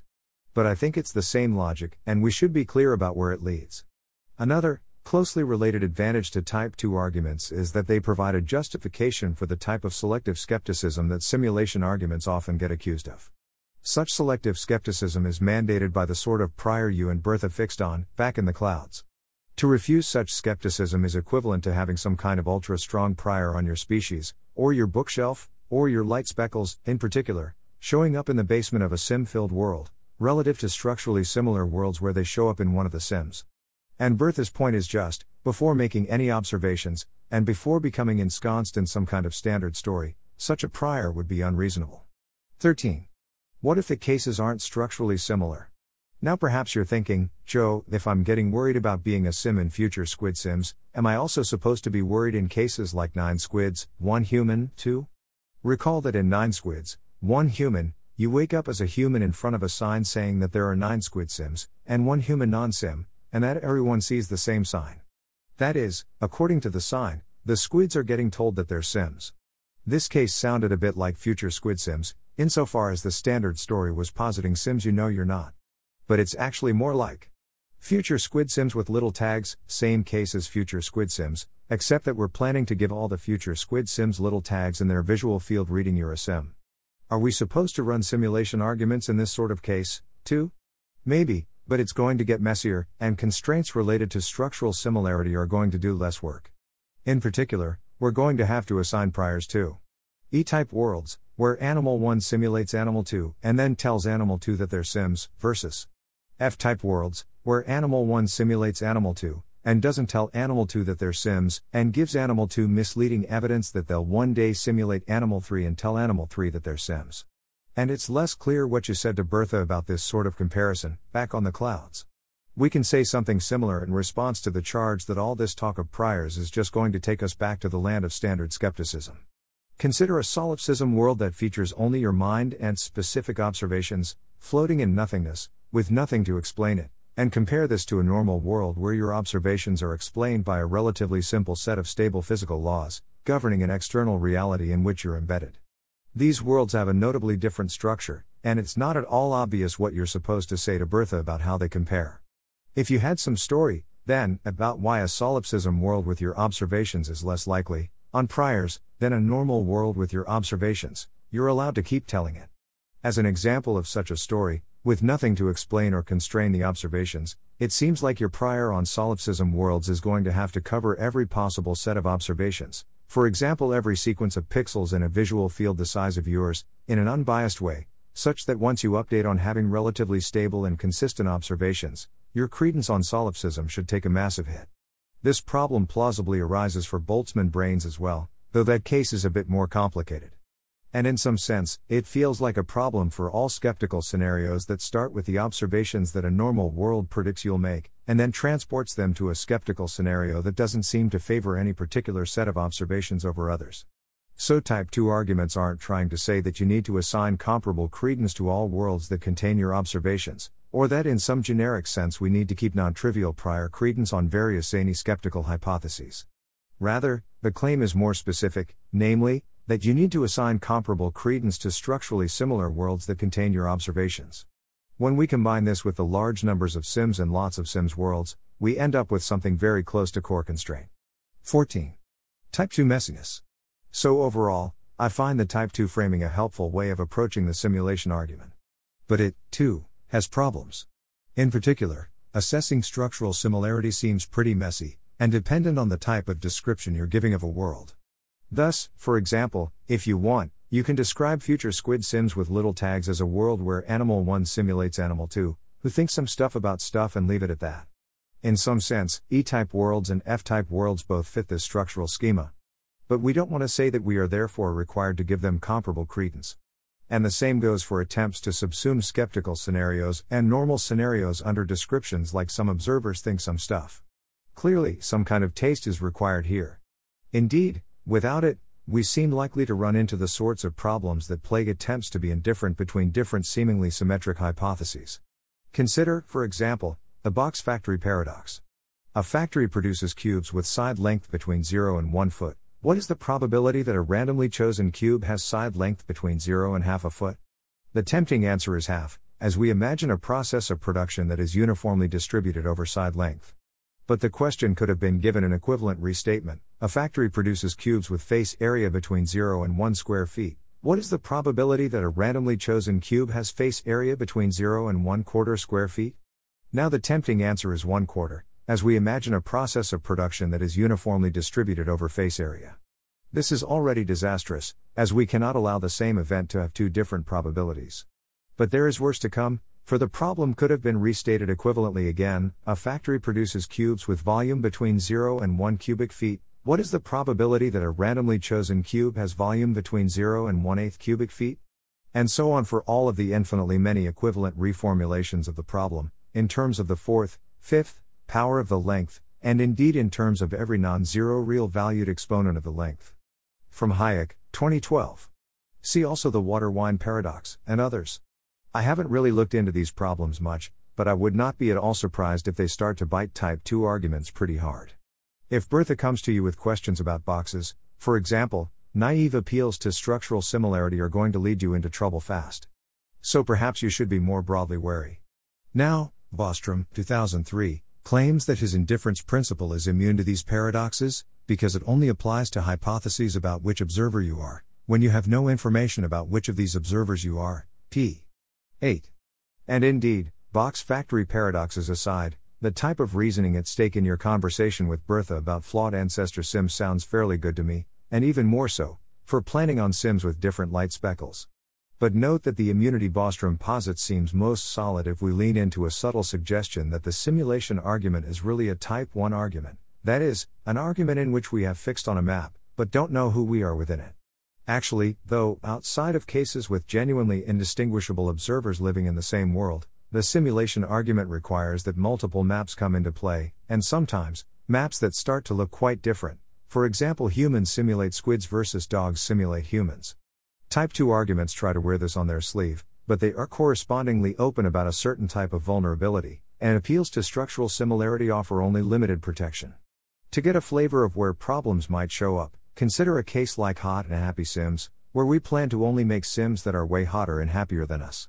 Faced with the chance to put credence on this standard story, a Type 2 argument considers the alternative, structurally similar hypothesis that despite our acne and flab and terrible suffering, we are Sims that are hotter and happier than some, extremely unfortunate, set of basement people.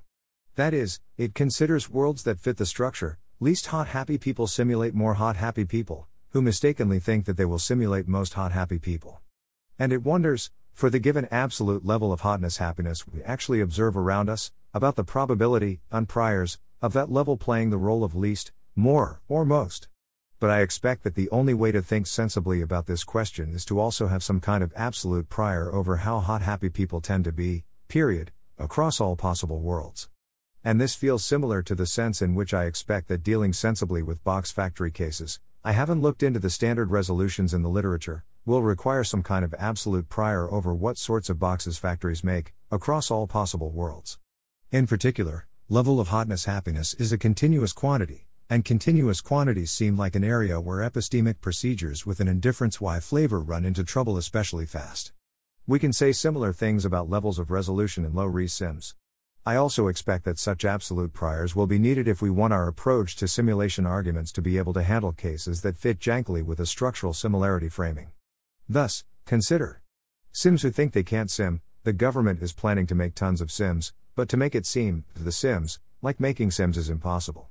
Here, we can, if we wish, describe this as a case where some people simulate other people and deceive them. And we can wonder, conditional on the world having this structure, whether we should think it more likely that we are deceivers of the type described by the standard story, or whether, perhaps, we are, somehow, the deceived. But these hypotheses aren't nicely symmetric, if we are being deceived, it's in a different way than the Sims we're planning to deceive, notably, for example, creating Sims appears possible to us. So we need some absolute prior about which sorts of deceptions are likely to show up, where. We try to swamp the messiness here by appealing to the numbers of Sims, but this has an epistemic Pascal's mugging flavor that I'll discuss in a moment. Indeed, ultimately, there's nothing special about structural similarity. Appeals to it are just an attempt to get some grip on reasonable priors about things, thanks to Katja Grace for emphasizing this point in discussion. To really assess a given case, you need to go back to Bayesian clouds, talk to Bertha, and actually think about what sort of opinionated it's reasonable to be, before you make any observations. At the end of the day, it was about priors the whole time, how could it not be? In fact, I think that being clear about the role of priors here is useful, insofar as it helps shed light on how much to expect the philosophical dialectic surrounding simulation arguments, a dialectic that often focuses on disjunctions rather than overall probability assignments, and which gets mired in tangles about selective skepticism, admissible reference classes, what you count as knowing, and all the rest, to inform your overall credences about being a sim, and especially, a sim of one type versus another. For example, if you wake up in a world with some F ed up sign talking about how 1. There are a zillion Sims, but 2. You're not one of them, but also 3. I lie to all the Sims, and also 4. The Sims are baseballs, and also 5. You're not conscious, but the Sims are, and also 6. Actually, there are no Sims unless 7. This sign is a lie. The thing to do, I expect, is not to start saying things like, well, either this sign is telling the truth, or it's lying, or either this sign's claim about the zillion Sims is true, or it's false, or either I'm a sim or I'm not. Nor, indeed, should you start thinking about what worlds would be structurally similar to some version of the world posited by the sign, to the extent there is one. Rather, the thing to do, for better or for worse, is to do the hard, messy work of being a Bayesian. That is, to have a prior over worlds, to think about what sorts of worlds would make observing signs like this more or less likely, and to update. It's the same old game, and even if they succeed, simulation arguments don't play it for you. Rather, they just rule out certain high ratio moves. 15. Wait, is this an epistemic Pascal's mugging? I also want to flag another worry about type 2 arguments, namely, that their logic flirts very hard with, even if it doesn't strictly imply a kind of epistemic Pascal's mugging. To see this, let's first return to your conversation with Bertha about future Squid Sims, the conversation in which Bertha asks you compare C type worlds, worlds where humans simulate squids, who wrongly think they'll simulate something else, With D type worlds, worlds where something simulates humans, who wrongly think they'll simulate squids. And suppose that for some idiosyncratic reason, you decide that you think C type worlds are quite a bit more likely than D type worlds, maybe, to you, humans just don't seem like a get simulated type of species. But now we notice, the claim that C type and D type worlds are comparably likely isn't actually necessary here. Rather, what matters is that, to the extent that C type worlds are X times more likely than D type worlds, and there are Y times as many relevant sims as non sims in both worlds, Y needs to be much larger than X. See Ben Garfinkel's doc for more on this sort of ratio. Suppose, for example, that you think C type worlds are 10x more likely than D type worlds, but you continue to admit that the conditional probability of a given set of human observations is the same on a C type basement humans planet versus a D type sim humans planet. But let's say that the broader Animal 1 simulates Animal 2, who mistakenly thinks they'll simulate Animal 3 structure, here, involves one Animal 1 planet running 1000 Animal 2 planets, and each Animal 2 planet thinking that they'll run 1000 Animal 3 planets. So when you show Bertha your C type standard story map, she draws 1000 D type maps, each with your observations in a different sim. You say, okay, but I said that each one of these D type maps is 10x less likely than my C type map, and she says, yes. But where does that leave you overall? You frown. Hmm. You give 10 units probability to the C type world, and 1 to each of the D type worlds, so 1000 overall to the D type worlds. SH, it looks like you still have to have 100x the credence on a D type world that you have on a C type world. And obviously, if there are zillions of sims, C type worlds are right out, even if you thought that they were way more likely on priors. Now, on its own, and even in cases with the same number of observers, this kind of reasoning can lead to pretty weird places. Consider the hypothesis that you're living in a type of simulation that it really doesn't seem like you're in, for example, a futuristic cooking show, you're an absolutely terrible cook, and you don't pay any attention to cooking. Even if your observations are way more likely to show up on an early history basement planet than on a futuristic cooking show, you can easily end up thinking that you're much more likely to be living in a futuristic cooking show than in the early history of a basement civilization that will go on to create sufficiently many, sufficiently diverse simulations, though obviously, if the simulations are sufficiently diverse, then living in a cooking show shouldn't be your overall best guess. Indeed, if this civilization is big enough and does enough zany stuff, you can end up thinking it more likely that you live in some kind of wild, non simulated skeptical scenario, for example, that you're a literal brain in a vat, or that you're in some sort of terraformed biological Truman Show situation, or that your planet was created by nanobots a few thousand years ago with the appearance of age, than that you're in the basement early history of such a civilization. Though at a certain point, we do need to start talking about the logistics these scenarios imply, and trying to get quantitative about probabilities. Maybe you think, yeah, well, that's basic probability theory for you. But reasoning with this broad flavor, construed in a type 2 way, gets even weirder when we start to move towards cases with different numbers of observers. To see this, consider Sim seems super unlikely, you live on 21st century Earth. Modern science says that the universe is almost certainly finite and entirely devoid of life, except for humans. It appears to you that simulations are prohibitively computationally expensive to run, even for very advanced civilizations. The brain appears to work via crazy quantum microtubules that each have their own libertarian free will. Also, your stable global government has made a binding commitment to never run any Sims, ever, and the universal human consensus, professed by all babies as soon as they can think, is that running Sims would be a moral and epistemic horror. Also, there is a giant asteroid heading towards Earth which will almost certainly kill everyone, and even if you make it through, scientists are confidently forecasting a vacuum collapse in a few centuries that will wipe out all life in the universe in an entirely correlated way. Now suppose that you're back on the Bayesian clouds. Bertha asks you, consider a world where Sims seems super unlikely as the whole basement story. Call this a G type world. And now consider, instead, a world where an advanced civilization with tons of resources runs a zillion zillion simulations of apparently G type worlds, plus tons of other stuff. Call this an H type world. Which is more likely, a G type world, or an H type world? Um. I dunno, they're not very structurally similar. Okay, says Bertha. But an H type world isn't, like, more than a zillion times less likely than a G type world, right? Fair enough. H type worlds sound pretty weird, but a zillion fold prior penalty seems overconfident. And you agree, I assume that the conditional probability of a given set of G type observations is roughly the same on a basement G type planet versus a simulated G type planet in an H type world? Seems right. But now, by the same logic as before, it looks like conditional on making observations like those in Sims seems super unlikely, you're at least a zillion times more likely to live in an H type world than a G type world. And here we might start thinking, hmm. In particular, is it really so impossible to just straightforwardly believe that the world is the way that our best science says it is? And if this is where the logic underneath the best form of the simulation argument ultimately leads, why were we bothering to talk about all that empirical evidence about brain compute and cosmology and Matryoshka brains? Why, indeed, were we even considering disjuncts like everyone goes extinct before reaching technological maturity, or everyone decides not to run Sims, and looking to our own universe for evidence about them? If, no matter what, we're going to end up concluding that we're ludicrously more likely to be Sims than to be non Sims in a G type world, then any evidence we get that points in the direction of a G type world wouldn't be enough of an update. Indeed, if we condition on being conscious, should we?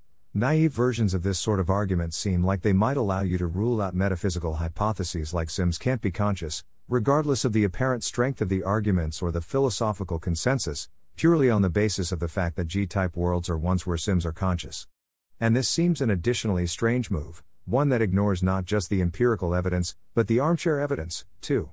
In fact, we can run versions of this argument that seem like they could cause you to be much more confident you're in some other sort of non sim skeptical scenario, for example, a demon farm world, where zillions of evil demons deceive zillions of people into thinking that they're in G type worlds, or a world created five minutes ago with the appearance of H farm world, then that you're in a bona fide G type world. And we can do this across a very wide range of evidential situations. It can feel like traditional skepticism has struck again, Pascal's mugging style. Maybe you don't, ultimately, expect to be in a demon farm world, but if these arguments go through, it ends up a better bet than things are normal, for many readings of things are normal that we previously thought believable. That said, let's not be hasty. In particular, as typically stated, the simulation argument studiously avoids making any comparisons between scenarios with different numbers of observers. This allows Bostrom's weak principle of indifference to remain anthropically innocuous, since SIA and SSA agree in equal numbers cases. And we can try to limit the scope of type 2 reasoning to reflect this sort of restraint.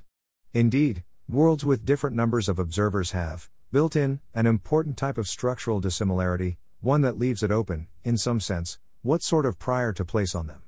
Thus, you can, if you wish, give H type worlds a zillion zillion zillion fold prior penalty, relative to G type worlds, and it's not clear that type 2 arguments have any grounds for objection. And beyond this, or perhaps, to justify it, you can also try to wheel in other sorts of anthropic tools to punish H type worlds. Maybe you start saying SSA like things about disliking big worlds when you know where you are, though, do you, in Bayesian heaven? And I don't, personally, like saying SSA ish things. Maybe you start saying UDASSA ish things about the bits it would take to specify an H type world, though, what if the physics of the H type world is pretty simple? Or one of the observers within it? Or maybe something else I'm not thinking of, but which readers can suggest. Indeed, while I haven't explicitly invoked SIA, and I don't think that type 2 reasoning strictly requires it, one could try to imagine an SSA ish conversation with Bertha. The type of epistemic Pascal's mugging argument I've just given bears a very close resemblance to the presumptuous philosopher type cases that plague SIA. And no surprise, I'm a bit of an SIA type, and the type 2 reasoning I've been describing feels to me spiritually similar to what currently seems to me like the best justification for SIA ish reasoning, namely, something like more people like you, more opportunities to generate your observations. Thus, for example, what makes it so much more likely that you're a sim in a single something animal planet simulates 1000 human planets world than in a single human planet simulates 1000 squid planets world is that whether simulated or no, each of these human planets is equally likely to generate your observations, enough to outweigh any difference in prior. And this sort of reasoning has a very natural, but presumptuous, extension to comparisons between single something animal planet simulates 1000 human planets, who simulate no one versus single human planet simulates no one.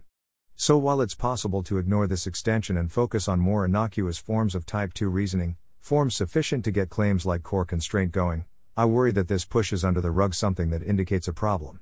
Also, certain applications of structural similarity involve positing different numbers of observers. Thus, suppose that it looks like we have the resources to run a million sims, and we're planning to give each of them evidence that makes it look like they can only run a thousand. How should we think about the possibility that actually, in the next level up, someone else is running a billion? This type of epistemic Pascal's mugging issue currently leaves me wary, overall, of how fast Type 2 reasoning might just run into SIA style problems, and about the issues in this space more generally. 16. Expected ratios of Sims to non Sims. We see a very similar sort of epistemic Pascal's mugging flavor in a recent and more provocative formulation of the simulation argument, offered by Thomas, 2021, which attempts to reach the surprising conclusion that actually, we are definitely Sims, because conditional on being non Sims, the chance that we go on to make zillions of Sims is non trivial. Thomas's argument, as I understand it, it's possible I'm missing something, works via the following basic dynamic. Consider three hypotheses. Humanity creates zillions of Sims, and we're non Sims. Humanity creates zillions of Sims, and we're Sims. Humanity does not create zillions of Sims, and we're non Sims. We can also add 4. Humanity does not create zillions of Sims, and we're Sims, but I'll set that aside. If we accept the logic of the simulation argument, type 2 will work for this, then the probability of 2 needs to be a zillion times larger than the probability of 1. And if we accept our standard empirical picture of the world, then the probability of 1 is an a zillion times smaller than the probability of 3, that is, conditional on us being non sims, the idea that we go on to create zillions of sims isn't totally out of the question. Thus, the probability of 2 needs to be close to a zillion times larger than the probability of 3, and thus, since 2 also swamps 1, of 1 and 3 combined. That is, and even including 4, we have to be sims. It's a cool argument. But naively, one thinks, huh? even assuming that humans are alone in the universe, on my standard empirical picture of the world, a picture on which it seems totally possible that humanity doesn't go on to create zillions of Sims, I can somehow conclude that actually, either it does, or we're Sims in some other even weirder situation? And note that Thomas's argument doesn't invoke some particular anthropic theory like SIA, which prompts such as, all over the place anyway. And when we consider scenarios like Sims seem super unlikely, this sort of huh gets all the stronger. Suppose, for example, that the superduper forecasters in the Sims seem super unlikely world are all standard empirical picture types who condition on not being Sims, and they say that there's a 1 in zillion chance that actually, all this anti Sim evidence is misleading, and will go on to create a zillion zillion Sims, and don't even get me started on the probability that we get hypercomputers and create infinite Sims. Assuming that the forecasters are perfectly calibrated at this level of precision, yes, I know, the case is very realistic and has no problems, does that basically wrap it up? Can the Asteroid Prevention Agency relax its efforts?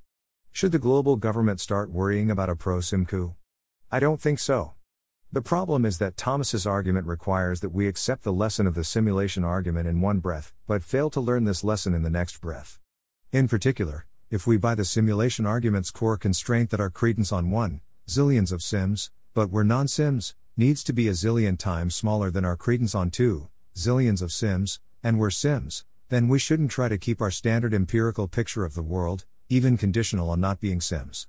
Thus, suppose that prior to learning about the simulation argument, you were at 100% that we're not Sims, and 1% on we create zillions of Sims, so 1% on 1, and 99% on 3. Then you learn that your credence on 1 needs to be a zillion times smaller than your credence on a new hypothesis, 2. Okay, well, you can't give 2 a zillion percent credence, so you're going to have to make some adjustment to your overall probability distribution. But nothing mandates that this adjustment keep the ratio between 1 and 3 constant, or even near constant. To the contrary, getting radically less excited about 1 seems a much more attractive response, especially in cases like Sims seem super unlikely, than shrinking both 1 and 3 by a similar factor, to make room for certainty on 2.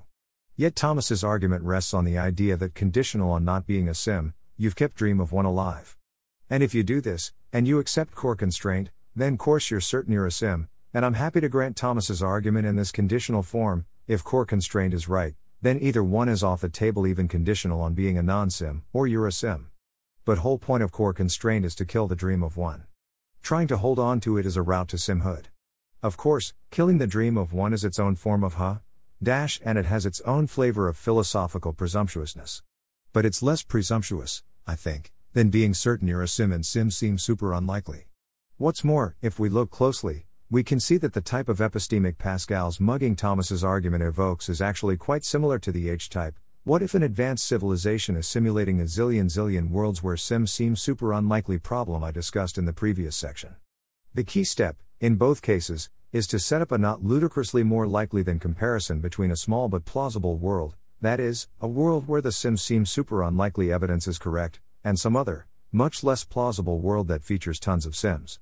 In Thomas's case, this is a world where we're not Sims, but we create them. In the previous section's case, it's any given H type world, where our observations show up in one sim in particular.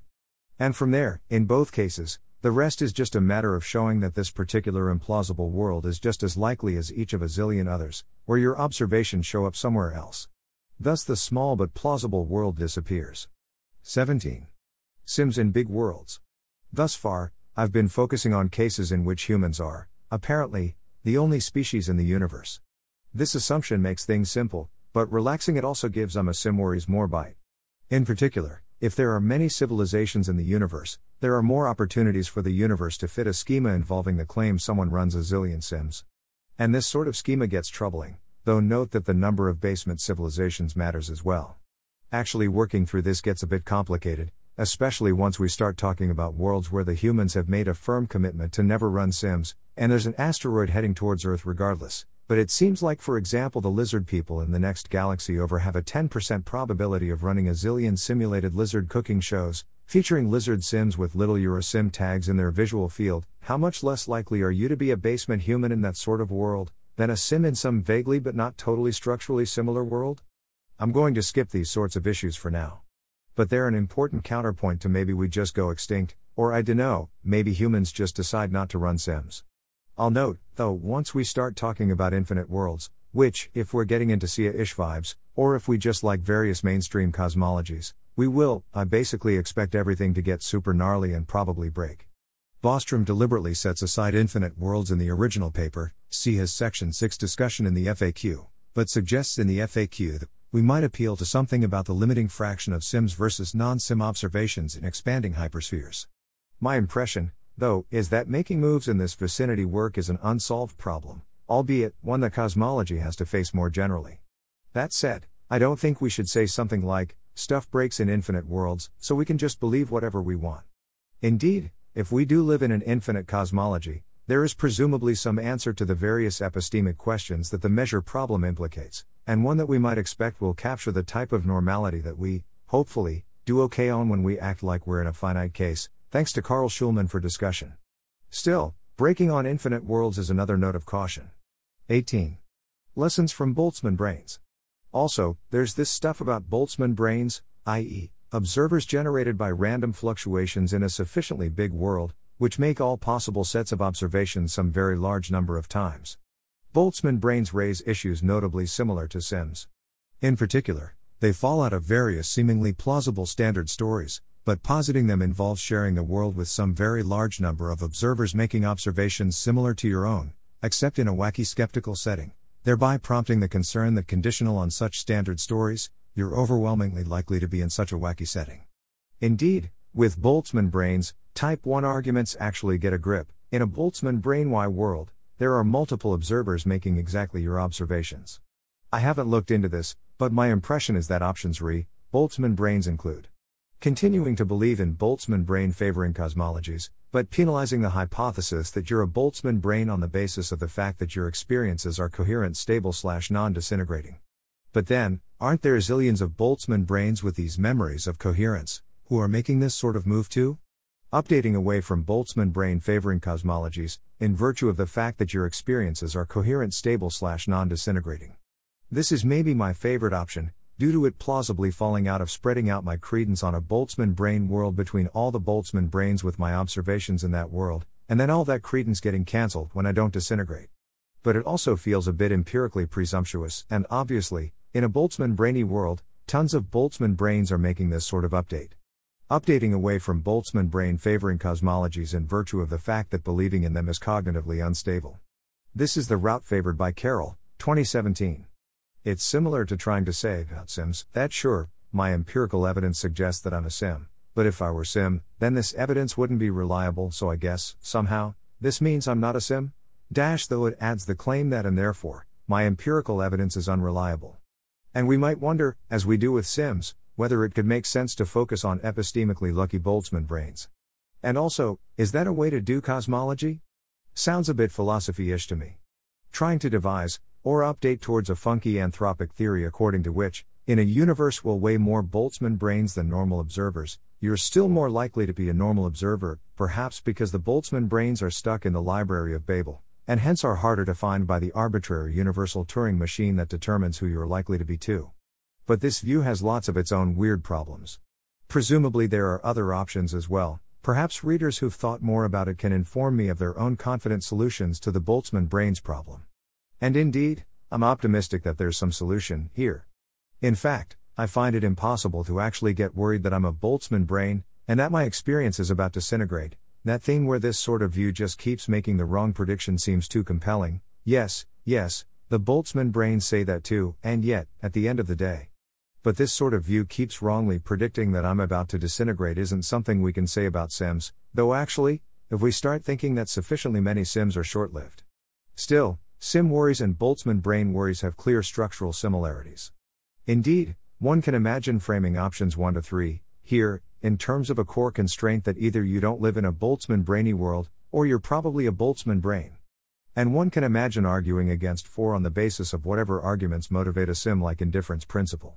Indeed, conversely, we can imagine, though I don't feel very tempted by this, trying to tell 4 like stories about why we're not sims, stories on which sims are somehow intrinsically harder to find than basement people, though note that we don't have the library of Babel to appeal to. But I also want to point at a higher level similarity, namely, that even if you don't currently see a flaw with some argument for putting significant credence on being a Boltzmann brain, this is the kind of conceptually tricky, suspiciously clever, specific thing some people just recently thought up, big number driven, weird conclusion argument that it seems wise to approach with some caution, and to avoid swallowing whole after some cursory encounter. And I want to say the same thing about the simulation argument. Maybe you think that one is substantially stronger than the other, or maybe not. But they trigger, for me, some similar heuristics. 19. But aren't I improbably cool? I want to close with a brief discussion of a different type of simulation argument, namely, that even conditional on finding yourself apparently living in Earth's early history, if you find that you are an unusually something person, for example, unusually influential, entertaining, successful, etc., by Earth's early history standards, and this is some sort of important additional update in favor of being a sim. Bostrom mentions this type of argument in various podcasts, and see also Chalmers on sim signs. But how, exactly, is the argument supposed to run? In the context of the classic simulation argument, for example, the update at stake easily falls into the noise, thanks to Carl Shulman and Paul Christiano for discussion. Thus, suppose that you're Donald Trump. And suppose that conditional on no sim blockers, you expect that humanity will go on to run a zillion all of Earth's early history simulations, each featuring one Donald Trump, and, let's generously say, a zillion Donald Trump simulations for each ancestor simulation, so, a zillion zillion Trumps in total. Call this an ancestor Sims and Trump Sims world. It's true that, per core constraint, Trump has to think that it's at least a zillion zillion times more likely that he's a sim than that he's basement Trump in an ancestor Sims and Trump Sims world. But compare this conviction with the I'm a sim credences of a janitor in 21st century Des Moines. The janitor should think he's at least a zillion times more likely to be a sim than to be a 21st century janitor in an ancestor Sims and Trump Sims world, which is already a lot. What's more, when we step back to look at their overall credences, here, it doesn't seem like Trump's extra zillion is going to make much of a difference. Suppose, for example, that both of them put 60% credence on sim blockers. In that case, if we accept the basic structure of the original argument, they have to each give all of their remaining credence to Anasim.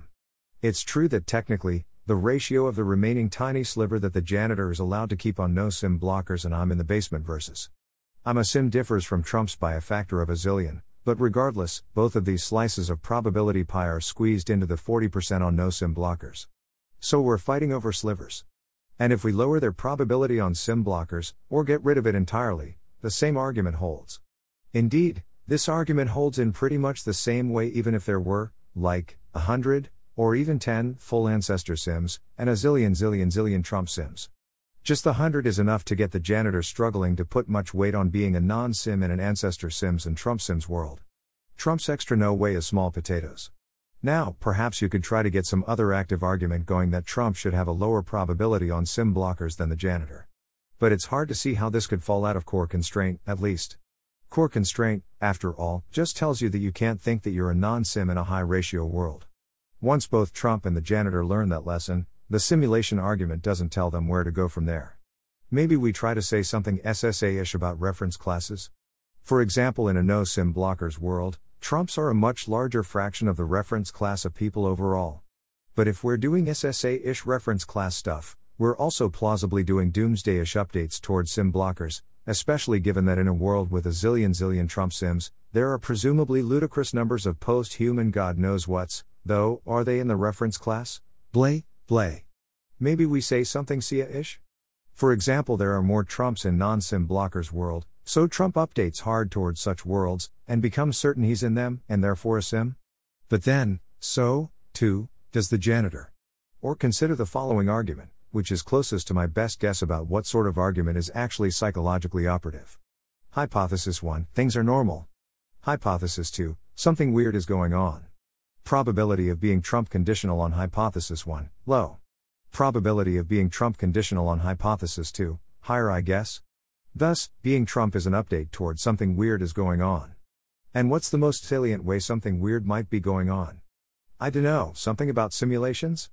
That's what my friends talk about, anyway. There's presumably more to say here, and more options for trying to reconstruct a form of reasoning that would justify the type of thought above. I mention this reconstructive task partly because I have some hazy suspicion that for some subset of people engaging with simulation stuff, aren't I am probably cool arguments for being a sim exert a psychological force that substantially exceeds their philosophical credentials, especially once we've taken into account the classic argument, and the bare fact that you live in Earth's early history at all. Maybe there's something importantly extra there, and conditional on being in a sim, being Trump might tell you something about what type, but I encourage advocates to actually formulate it, and to subject it to scrutiny. 20. Against simulation woo. It feels like the whole world revolves around me somehow. Truman. This scrutiny seems important partly because I think simulation stuff can throw otherwise sensible people back into some kind of hazily superstitious and woo why mode, and I mean woo why, here, in the bad way, not the taking spirituality seriously way. I mean woo why, that is, in the sense evoked when X tells you that it's too much of a coincidence that she just happened to run into Y at that place, or the way a friend of mine used to talk, in a certain tone, about weird things happening related to someone who had died, or the way you might conclude, when everyone on a plane dies horribly except your daughter, that God is good and loves you extra special. It's a woo why nest that starts, subtly or not so subtly, to bend the raw and vast otherness of the world back towards the cramped and janky narratives of the self, to make the world smaller so that it better fits some story, a story centrally structured by various needs and desires and random associations, a story, that is, that you just casually made up, with the self, suspiciously, near the center. In some sense, the impulse is understandable. The possibility of being in a sim throws the what sort of situation are we indoors open quite a bit wider than the standard fare. It's not an area we're oozed to thinking about clearly and seriously, and it's natural for a variety of, sometimes questionable, psychological and epistemic impulses to rush in to fill the gap, especially given the analogies with various types of religious thinking. And this laxity finds fertile ground in the way the topic can feel, socially, like the type of weird stuff area where one is licensed in saying or thinking whatever one pleases, halfway as a joke, but perhaps, in the back of your mind, with a more subtly real what if? Indeed, for a long time, my most visceral reaction to discussion of simulations was some combination of suspicion and repugnance, prompted by the sense in which the topic seemed to harness, amplify, and excuse various impulses to process the world through a certain kind of self oriented lens, a lens that seemed to me not just false, but really importantly false, not just false, but the polar opposite of true, false about the core thing, false like a pilgrim walking in the wrong direction. Here I think of a quote from Lewis, on describing his early attitude towards supernaturalism. In order to breathe freely, I wanted to feel that in nature one reached at last something that simply was, the thought that she had been manufactured or put there, and put there with a purpose, was suffocating. To find that it had not simply happened, that it had somehow been contrived, would be as bad as finding that the field mouse I saw beside some lonely hedge was really a clockwork mouse put there to amuse me, or, worse still, to point some moral lesson. The Greek poet asks, If water sticks in your throat, what will you take to wash it down? I likewise ask, if nature herself proves artificial, where will you go to seek wildness? Where is the real out of doors? To find that all the woods, and small streams in the middle of the woods, and odd corners of mountain valleys, and the wind and the grass were only a sort of scenery, only backcloths for some kind of play, and that play perhaps one with a moral. What flatness, what an anticlimax, what an unendurable bore. This isn't quite what I found repugnant about simulations, but it's related, some compromising of the world's otherness, its out there ness, which had been and is, for me, so central, both ethically and epistemically, though as ever, like it or not, the what's actually true bit doesn't care what you vibe with. From another perspective, though, this is a strange reaction, if you're in a sim, the world is in some sense quite a bit more other and out there than you might otherwise have thought. The raw wind still howls, louder, indeed, than seems at all comfortable. But it does so in some larger and even stranger space, a space, perhaps, that you can see less of, but which is no more small and about you for that. Quite the contrary. 21. Wrapping up. I haven't covered the topic of what it would make sense to do, if we're Sims, or if we start to put real non haha credence on being Sims. For many, this is the most pressing question. Indeed, it's a question a certain type of person wants to ask before engaging with any of the epistemics, and hopefully, defined, fast, that the topic can be dismissed on the grounds that it lacks any practical upshot. This kind of come come, does this actually make any difference to anything? I knew it, no great, I'll ignore it, reaction has always seemed strange to me. Serious arguments for ridiculous reorientations in your understanding of your overall existential situation do not come along every day. This doesn't mean we have to jump in just by this argument. As I've tried to emphasize, I think various of the philosophical issues here remain gnarly, and even if the argument seems to you airtight, there is wisdom, I think, in moving slowly and carefully through this sort of terrain. But ignoring it entirely until it tells you to buy different groceries seems, to me, to betray some lack of existential curiosity. What's more, either sim blockers, or we live in a computer simulation created by some advanced civilization seems like the kind of thing that might, actually, be useful to know, if it's true. It's a bit like the way knowing foundational mathematics or physics can be useful later on, except, plausibly, more obvious. And indeed, there are discussions out there of what sorts of immediate practical upshot simulation hypotheses might have. See, for example, Hanson, 2001, Tomasik, 2016, Greene, 2020. To me, the most interesting questions have to do with humanity's long term future, but these also bring up a bunch of additional issues in ethics, decision theory, and anthropics, which I haven't really worked through, and which I won't try to bite off here. For now, I'll simply note that as with the other especially weird posts on this blog, for example 1, 2, but maybe more than ever, I'm feeling very bad if someone comes to me and tells me that they're doing a bunch of weird stuff, and especially, that they're doing a bunch of less altruistic stuff, or stuff less oriented towards protecting humanity's long term future, or stuff that exhibits less basic sanity or psychological stability or personal responsibility, because of something about simulation arguments. Indeed, I feel pretty bad about learning that a bunch of people are going to spend a bunch of time that would have otherwise gone to altruistic pursuits thinking about simulation arguments instead. I wrote this post as a personal, and to some extent, academic project, and I think that the topic raises interesting, substantive, and potentially important questions but I don't think that getting to the bottom of it should be a top priority, not with the other problems staring us in the face, and C. Chalmers, 2022, on why problems in Sims are just as real and ethically pressing.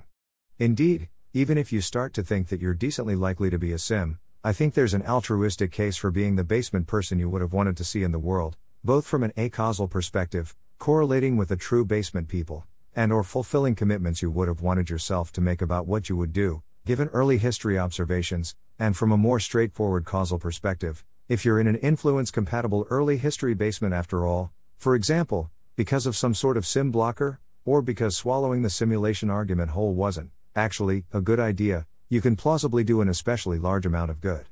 This isn't to say that thinking you're decently likely to be in a sim would make no difference, and this isn't a topic I've thought much about, but I think it might well add up to more normality than a cursory look would suggest.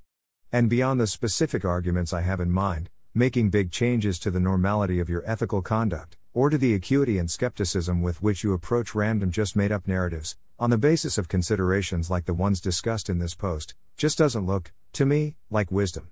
And regardless of whether you buy simulation arguments or not, they are a reminder that the world we see and take for granted is only a part of the world, only, ultimately, a certain type of zone, and that in principle, the overall situation could in fact be many different ways, not all of which we are accustomed to considering.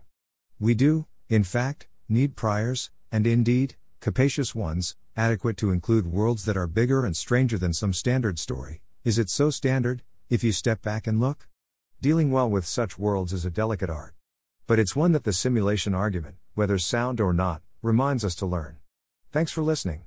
To help us out with the nonlinear library or to learn more, please visit nonlinear.org.